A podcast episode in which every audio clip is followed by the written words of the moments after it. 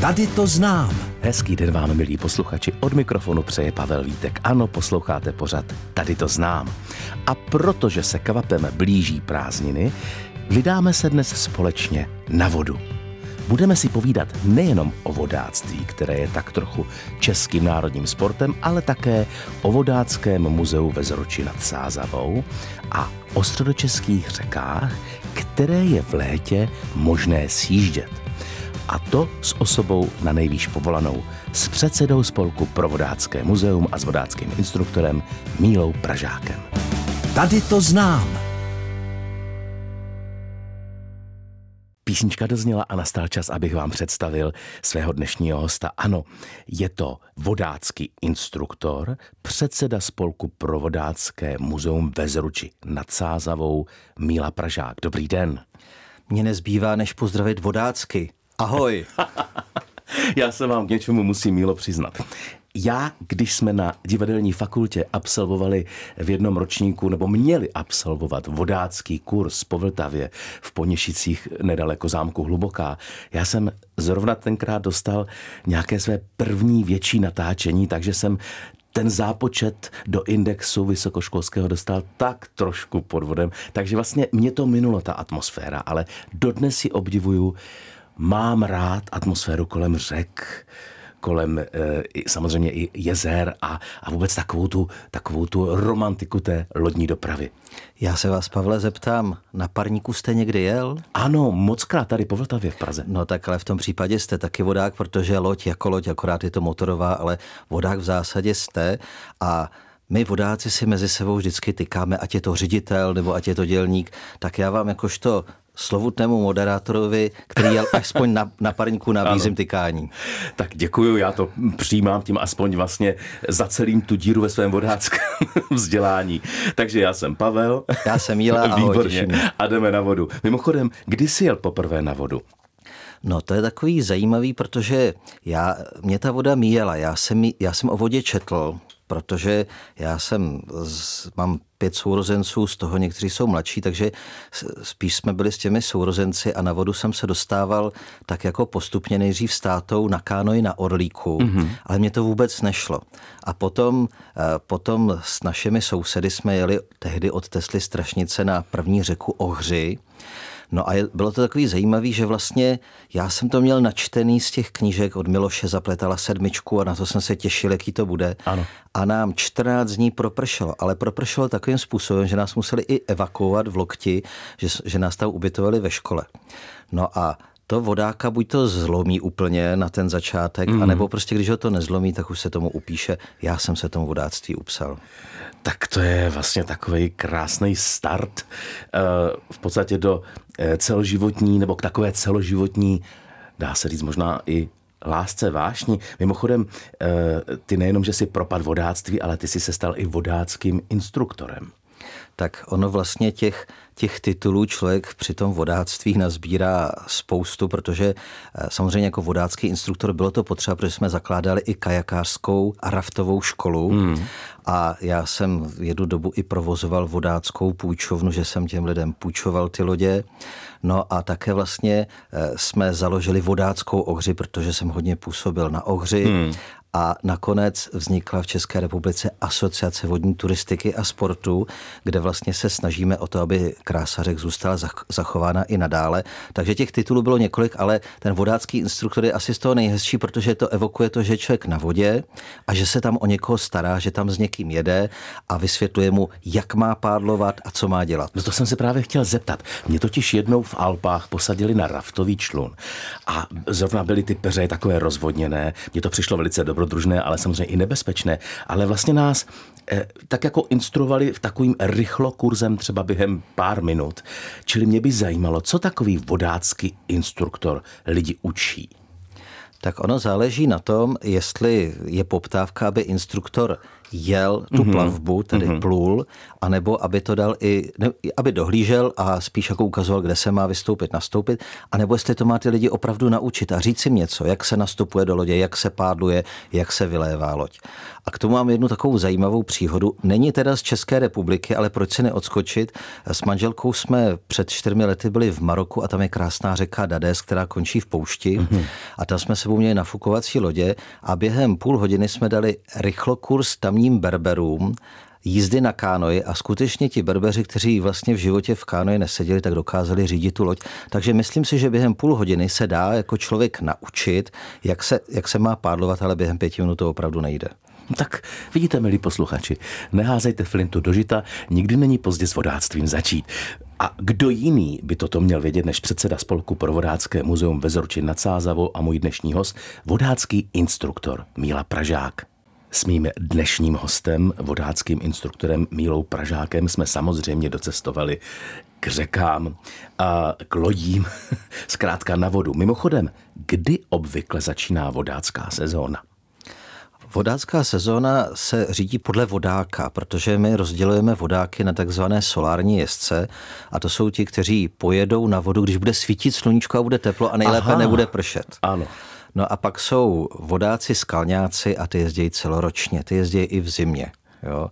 Například my na Ohři děláme každoročně štědrodenní plavbu a opravdu na štědrý den plujeme kousek, takový hezký úsek po Ohři a je to moc hezký, protože člověk si odskočí od toho ruchu, od té komerce a od těch stromečků a toho všeho a pluje po Ohři. Takže opravdu sezona v zásadě pro skalňáka nekončí a normálně ta, ta sezona pro ty solární jezdce, tak bychom dalo by se říct v půlce května, že se začíná. A není vám před těmi Vánocemi zima na té řece? Eh, tuto otázku dostávám docela často, ale ono je to stejný, jako když by si třeba jel na sjezdovky, na běžky nebo na snowboard a vzal si na sebe plavky, tak ti hmm. taky bude zima. A dneska už je to tak, že vlastně se vyrábí hmm. vhodné oblečení, ano. že opravdu, eh, když člověk do toho zainvestuje, tak ani v těch minus pěti třeba ti zima není a je to na pohodu. A co to vlastně přesně znamená výraz jet na vodu? Jestli by si nám mohl, eh, nám neznalým stručně popsat průběh takové vodácké výpravy. Eh, on ten termín jet na vodu by se lišil asi generačně, protože hmm. pro nás, eh, kteří už se řadíme do té starší generace, tak jet na vodu pro nás znamenalo pohodu, odpočinout si od všeho, od všech starostí a být v přírodě. To bych řekl, že bylo to, to zásadní a ty si tady na začátku zmínil, že hrozně fandíš tomu vlastně té romantice na té vodě. Ano. A to bych řekl, že je něco, co ty lidi na tu vodu opravdu láká. I třeba takovýho v uvozovkách Pražáka, který je zvyklý žít v tom městě, hmm. ale ta romantika té přírody a především té řeky je neopakovatelná. Takže my jsme to měli opravdu jet na vodu, zapomenout na všechny starosti, spát pod širákem nebo pod stanem, vařit si sami, chodit si na dřevo a být odstřižený od civilizace. No právě, to jsem se chtěl zeptat. Romantika je jedna věc, ale když třeba bych se rozhodl, že letos na vodu s přáteli vyrazíme, co všechno bychom si jako tedy vodáci, kteří se rozhodli zdolat nějakou řeku, co bychom si měli promyslet, co všechno by nás před naplánováním trasy mělo zajímat. Hmm. To se dostáváme k té druhé kategorii vlastně, jak se na vodu, co to znamená na vodu jezdit nyní, protože eh, díky tomu, že dneska existují prakticky na všech řekách půjčovny lodí, hmm. tak ty zabezpečí ten servis toho, že nemusíš mít svoji vlastní loď, nemusíš umět opravit loď, nemusíš mít vestu, nemusíš mít nic, jenom zavoláš do půjčovny a řekneš, já bych rád na vodu, doporučte mi něco. Ano. Jo? A potom vlastně na tobě jakožto výběr, na kterou řeku ty chceš plout a co od toho očekáváš. Protože jsou vodáci, kteří řeknou, já chci jet na vodu proto, protože chci jet od hospody k hospodě, od stánku ke stánku a chci ochutnávat místní piva. I takový vodáci hmm, jsou. Hmm. A nebo seš vodák, který řekne, já bych chtěl spíš řeku, kde je méně lidí a chci opravdu zažít tu romantiku. A od toho se potom odvíjí ten výběr. Bezvadný. Tak já bych ten výběr zaměřil právě na tu lokalitu středočeského kraje. Dáme si písničku a pak bychom tedy vyjeli tady u nás uh, po středočeských tocích. Písnička dozněla a my se, milí posluchači, vydáme skutečně na řeku. Ano, stanou se z nás teď aspoň na příštích pár minut vodáci. S mým dnešním hostem, vodáckým instruktorem Mílou Pražákem, se totiž všichni můžeme poučit o tom, jak se z nás vodáci můžou stát. Ale možná začneme tím, Mílo, jaké řeky jsou v Čechách rájem vodáků a která řeka je pro zdatné vodáky, kam by si ti začátečníci třeba neměli troufnout? Střední Čechy jsou docela zajímavé pro vodáky, protože tu máme hned několik řek, hmm. na které se jezdí. Z toho jedna je takovou popelkou, o které se moc neví a tam míří právě ti romantici. Ale pojď, pojďme začít teda vlastně těma nejoblíbenějšíma a to je samozřejmě Sázava a Berounka. Sázava je hezká, pokud bychom to třeba vzali pro ty začátečníky, tak určitě horní úsek, například z Kácova mm-hmm. do Českého Štemberka je to krásný úsek na jeden den a je to i pro ty, kteří v lodi sedí třeba poprvé, protože nejsou tam žádné peře, je tam pár, pár jezů a pokud skončí eh, v Českém Štemberku před jezem, tak vlastně nečeká nic nebezpečného. Ano. Navíc je tam bonus kácovského pivovaru, kde dělají prohlídky, takže řada vodáků míří sem právě. Eh, spodní úsek Sázavy, Stínce do Pikovic je velmi krásný, ale je náročný na vodu, musí tam být dostatek vody. A on je označen jako divoká voda stupněm číslo jedna. A mm-hmm. tam já to nikdy nedoporučoval začátečníků ani rodičům s dětmi, protože opravdu, když je vyšší voda, vyšší mm-hmm. stav, tak ty lodě se tam takzvaně cvakají, tedy otáčejí a ne, že by se tam někdo utopil, ale většinou jsou pomlácený od kamenu. Takže Týnec Pikovice doporučuji spíš pro ty zdatnější a zkušenější. Tam je ta voda tady v okolí nejdivočejší. No a nebo pokud bychom šli na Berounku. Já bych ještě možná o ty sázavy zůstal. A jsou tam nějaká místa, když už teda plujeme tou sázavou a troufneme si i na tento nebezpečnější úsek, jsou tam nějaká místa, kde by si doporučil určitě zastavit a jít se podívat na nějaká uh, výletní místa? tak ehm, jednoznačně, když jsme na té sázevě a mluvili jsme o muzeu, tak kdybychom ještě jeli, začínali nad Kácovem ve Zruči nad Sázou, tak tam je naše vodácké muzeum jediného svého druhu na světě hmm. a vůbec zámek ve Zruči nad Sázovou je velmi hezký a je tam hned několik expozic, takže ten stojí za zhlédnutí. Eh, Kácov se jmenoval, eh, hrad Český Štemberg je také krásný, ale vlastně ta řeka Sázava je zajímavá po celém svém toku, protože třeba ty památky jsou právě u řek. U řeky. A já jsem se ještě dočetl, eh, to zní taky tak hezky romanticky, eh, sluneční zátoka a kemp Stvořidla. Co je to za místa? tak to, to jsme vlastně úplně skoro nahoře, hmm. na Sázavě. Eh, to je místo, kam Nechci říct, že by se moc nejezdilo, protože ono je to tam opravdu krásné. Stvořidla jsou dokonce až VV2, teda divoká voda číslem 2 hodnocená ale prakticky nikdy tam není voda. Jo? Je to po velkých deštích anebo při jarním tání. Ano. Tudíž sjet si stvořidla je opravdu zážitek, ale ten se povede tak dvakrát, třikrát do roka. Eh, je to nádherná záležitost, kolem jede vlak, není to dlouhé, je to nějakých 7 kilometrů, ale doporučuji zase pro zdatné jezdce a je to tedy proti proudu ještě nahoru, musíme teda nad Ledeč nad Sázavou a tam se to dá splout. Eh, ty si tady jmenoval sluneční zátoku, to je vlastně pod těmi stvořidly. Eh, ty stvořidla, ta stvořidla vlastně opravdu jenom ten krátký úsek těch 7 kilometrů, ale stojí to za to. Když bude pršet, pro zkušené vodáky je to krásná záležitost. Mě velice pobavila a ty určitě znáš přesně eh, ta historka, jak stvořidla vznikla taková ta historka s tím čertem. Že se tam rozsypal to kamení. Ano, a s tím líným sedlákem, který nadával na e, svoji práci, usnul, mezi tím čert e, tu práci za něj udělal a jak, jak to přesně bylo? Já tuhle tu historku, jak ty to říkáš, s tím čertem teda neznám. Já ji znám zase, to mi vyprávěli nějaký no. starší vodáci, říkali, stvořidla jsou zajímavý tím, že pánu bohu zbylo spousta kamenů, tak nevěděl, kam to má vysypat a vysypal to na stvořidla. Aha, a já jsem zase slyšel, že když se ten sedlák probudil a ten čert už to měl za něj zoráno, tak ten čert chtěl tu sedlákovu duši. No tak on se mu upsal, ale nějak do toho vstoupila ta žena a prostě ten čerty kameny snad rozsypal. Prostě každopádně dodnes je tam krásný úsek, kde se mezi těmi kameny musí ale asi s tím člunem nebo kajakem nebo lodí prostě kličkovat.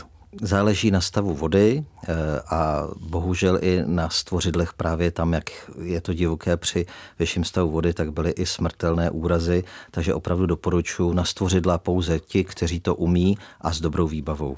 Tak, milí posluchači, to byla návštěva jedné takové populární středočeské řeky nebo jejího úseku Sázavy. Teď si dáme písničku a potom s mým dnešním hostem, vodáckým instruktorem Mílou Pražákem, zavítáme o kousek dál k Beronce. Vodácký instruktor Míla Pražák je mým dnešním hostem. Samozřejmě k té Beronce se podíváme, protože mě to jako Karlštejňáka zajímá pochopitelně mám to, co by kamenem dohodil, ale možná, kdyby někdo se třeba bál tou lodí, nebo opustil tu loď a chtěl se projít po březích řeky Sázavy pěšky, kam by si nás poslal? Jaká jsou tam ještě nějaká třeba i pro tebe zajímavá místa, ke kterým ty máš vztah a máš je rád kolem Sázavy? Tak já už jsem vlastně řadu těch lokalit, lokalit na řece Sázavě tady jmenoval. No a protože řeka Sázava je zajímavá právě tím týncem nad Sázavou a tím, že eh, tam, eh, tam bývala tam bývala výrobna motocyklů Java.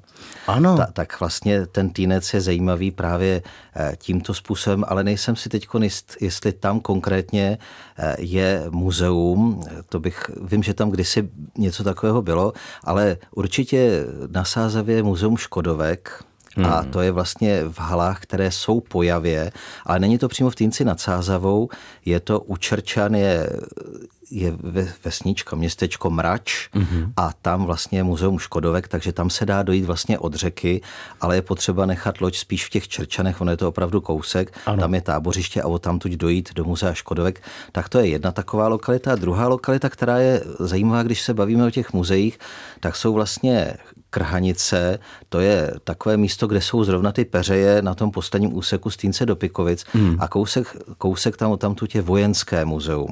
A to je taky velmi zajímavé, protože je velmi pěkně udělané a jsou tam nejenom, nejenom vojenské vojenská vozidla, ale jsou tam vlastně i staří veteráni, kteří se nějakým způsobem dotýkají armády.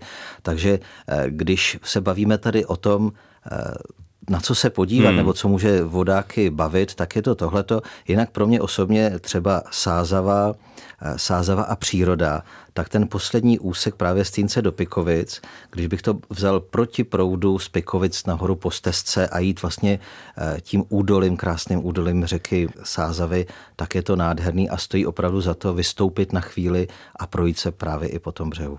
A kdyby někdo uh, tohle už procestoval všechno a chtěl se podívat na Beronku, tak jaká je Beronka vůbec pro vodáky řeka a jaký úsek je na ní nejhezčí? Tak Berounka je zajímavá řeka tím, že všeobecně se o ní posměšně říká, že moc neteče. Hmm. Někteří vodáci dokonce říkají, že to jsou spojené berounské rybníky.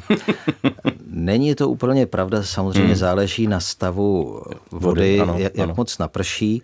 A ty jako Karlštejňák tak určitě budeš znát tu stezku alespoň tu cyklostezku z Berouna do Karlštejna. Ano.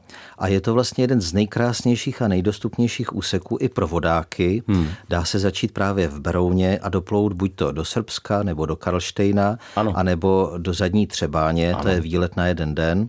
A vlastně až do toho Karlštejna ta řeka nádherně teče. A když mohu srovnávat, tak já jsem kdysi dávno byl eh, ve Spojených státech amerických na Coloradu, což hmm. je úžasný kanion. A já když vždycky pluju tady Berounkou, tímto kanionem vlastně berounským, tak si říkám, no sice to není těch 1800 metrů, ale je to stejně hezký. Yeah. A doporučujeme to i pro rodiče s dětmi, protože tenhle ten úsek je naprosto bezpečný a není tam žádný problém. Právě já vždycky, když vidím ty vodáky, jak připlují k nám do Karštejna, tak jsou všichni takový vyklidnění, takový, jakože je vidět, že to pro ně byla jenom taková příjemná projížďka na té loďce, že, že tam asi nečíhají, pokud není vysoká voda samozřejmě, že na ně nečíhají žádné nástrahy. Já myslím, že těch míst na Berounce je tam spousta, tam se dá zastavit přesně, jak si řekl v Srbsku, eh, dojít si do svatého Jánu pod skalou. Eh, je tam spousta těch útvarů skalních, kde se dá zakotvit a chviličku si jít prohlédnout, jsou tam ty kaskády těch vodopádů. Já myslím, že to si každý najde. Uh, Milo, ale mě by pak zajímala, a k tomu se dostaneme po písnice, ještě ta zásadní věc, a sice to, co jsme tady zmínili na začátku, ty jsi předseda spolku Provodácké muzeum ve Zruči nad Sázavou. Tak pojďme si teď zahrát a potom bychom navštívili právě toto muzeum. Když jsme si s mým dnešním hostem, vodáckým instruktorem Mílou Pražákem během písničky povídali ještě, tak jsme vlastně zjistili, že jsme zapomněli na jednu takovou uh, atraktivní řeku Jizeru. Tak uh, můžeme ještě posluchačům ve stručnosti nějak tu řeku přiblížit eh, právě z, z toho úhlu pohledu vodáka? Řeka Jezera je krásná, řeka je zajímavá tím, že tam právě moc vodáků nejezdí hmm. a jezdí tam ti srdcaři, kteří nechtějí zažít ten nával na řece hmm. a e, tam nemůžeme čekat žádné velké peře, i když právě je zajímavé, že na tom spodním úseku právě pár peřek vodák no. zažije. E, jsou tam dva takové jezy, které jeden se musí, nebo oba dva se musí přenášet, ale to přenášení není nikterak složité. Doporučuji vodákům začínat v Benátkách nad Jezerou. Je to hezké městečko, je tam například muzeum hraček. Hmm a dá se tam zač- začít pod rozbořeným jezem a pluje se přes Kačovský jez, ten se musí přenést a potom vlastně ještě Otradovický jez, ten je až před soutokem a e, ten se také přenáší, ale jinak ta řeka velmi příjemně teče a je vhodná taky pro rodiče s dětmi, takže to je další perla středních Čech, o které se moc neví. No, tak vidíte, milí posluchači, tam všude se můžete podívat a vodáctví vyzkoušet, ale kdybyste se báli na tu loď, eh, tak eh, teď vás pozveme do vodáckého muzea a to je právě ve Zruči nad Sázavou. Kde tam, Mílo, to muzeum najdeme a kdy a proč vlastně vzniklo?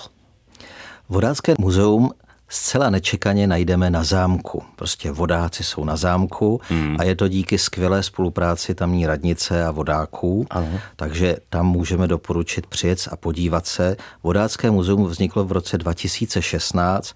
Nebyl to jenom můj nápad, ten nápad měla spousta vodáků a spousta vodáků si přála, aby něco takového vzniklo a my jsme měli to štěstí, že nám se to podařilo dát nějakým způsobem dohromady a aby ta tradice toho muzea zůstala neustále živá, mm-hmm. tak vlastně my tam každoročně děláme i takzvanou retroplavbu, že vytáhneme ty staré lodě eh, z toho muzea mm-hmm. a pět kilometrů nad Zručí nad Sázavou plujeme směrem dolů Aha. na těch lodích a protože jsou v nálezovém stavu, tak do některých i teče, takže to je hrozná legrace, že se to i vylejvá. ano. A potom, když doplujeme, tak za odměnu tam potom máme folkový festival aby jsme tam natáhli ty lidi, aby věděli, že i to muzeum je vlastně živá nějaká instituce. A co všechno v něm najdeme a uvidíme pro toho, kdo třeba nemá představu, co v takovém muzeu vodáctví vlastně lze spatřit.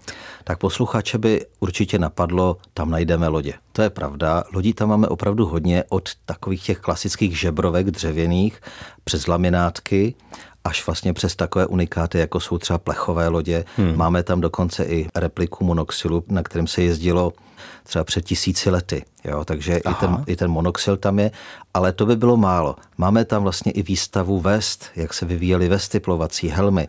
Jsou tam e, barely nebo loďáky, v kterých si vodáci vozili věci. Máme tam dílnu, jak se opravovaly lodě. Hmm. A dokonce, a to, na to jsme takový hrdí, to se nám moc líbí, máme tam vodácké tábořiště z 50. let, jak se tábořilo a nám se dokonce podařilo z těch 60. 70. let poschánět třeba starou flašku rumu, staré cigarety, to, co se nám Takže je to autentické, tak jak je to, bylo. Je to přesně autentické. tak milí posluchači, to je uh, taková pozvánka pro ty z vás, kteří buď to na chviličku přerušíte eh, plavení se po, eh, po řece, v tomto případě Sázavě, anebo se prostě na tu loďku bojíte, nebo nechcete a tak se budete podívat aspoň do Vodáckého muzea ve Zruči nad Sázavou. Mimochodem, prázdniny jsou za rohem, tak co by si popřál všem vodákům před začátkem léta? Já bych všem vodákům popřál, aby si letošní vodáckou sezonu opravdu užili, aby se nezaměřovali tolik na ty statky, které mají celý rok, což jsou ty hmotné věci, ale aby to brali tak, že když jedou na vodu, že jedou především do přírody, ano. že to je porozumění přírodě, no a aby jezdili bezpečně, aby si nemysleli, že, se musí, že musí tu řeku přeprát, mm. ale aby se naučili s tou řekou souznít. Mílo, já myslím, že to jsou na závěr ty nejcennější rady pro případné vodáky nebo i pro ty, kteří už s tím zkušenost mají. Já ti děkuji za návštěvu tady u nás ve studiu a za moc hezké, takové na prázdniny už lákající vodácké povídání. Já ti taky děkuji mnohokrát za milý rozhovor a za pozvání sem do studia. No a přeju ti, ať se někdy vypravíš nejen na ten parník, ale i na tu kánoj. Musím se ti přiznat, že během tvého povídání jsem o tom velmi vážně začal přemýšlet. Milí posluchači, a vy byste měli také tak. To byl dnešní vodácký v podstatě díl. Pořadu tady to znám s mým dnešním hostem, vodáckým instruktorem Mílou Pražákem a Pavel Vítek se na vás bude těšit opět za týden.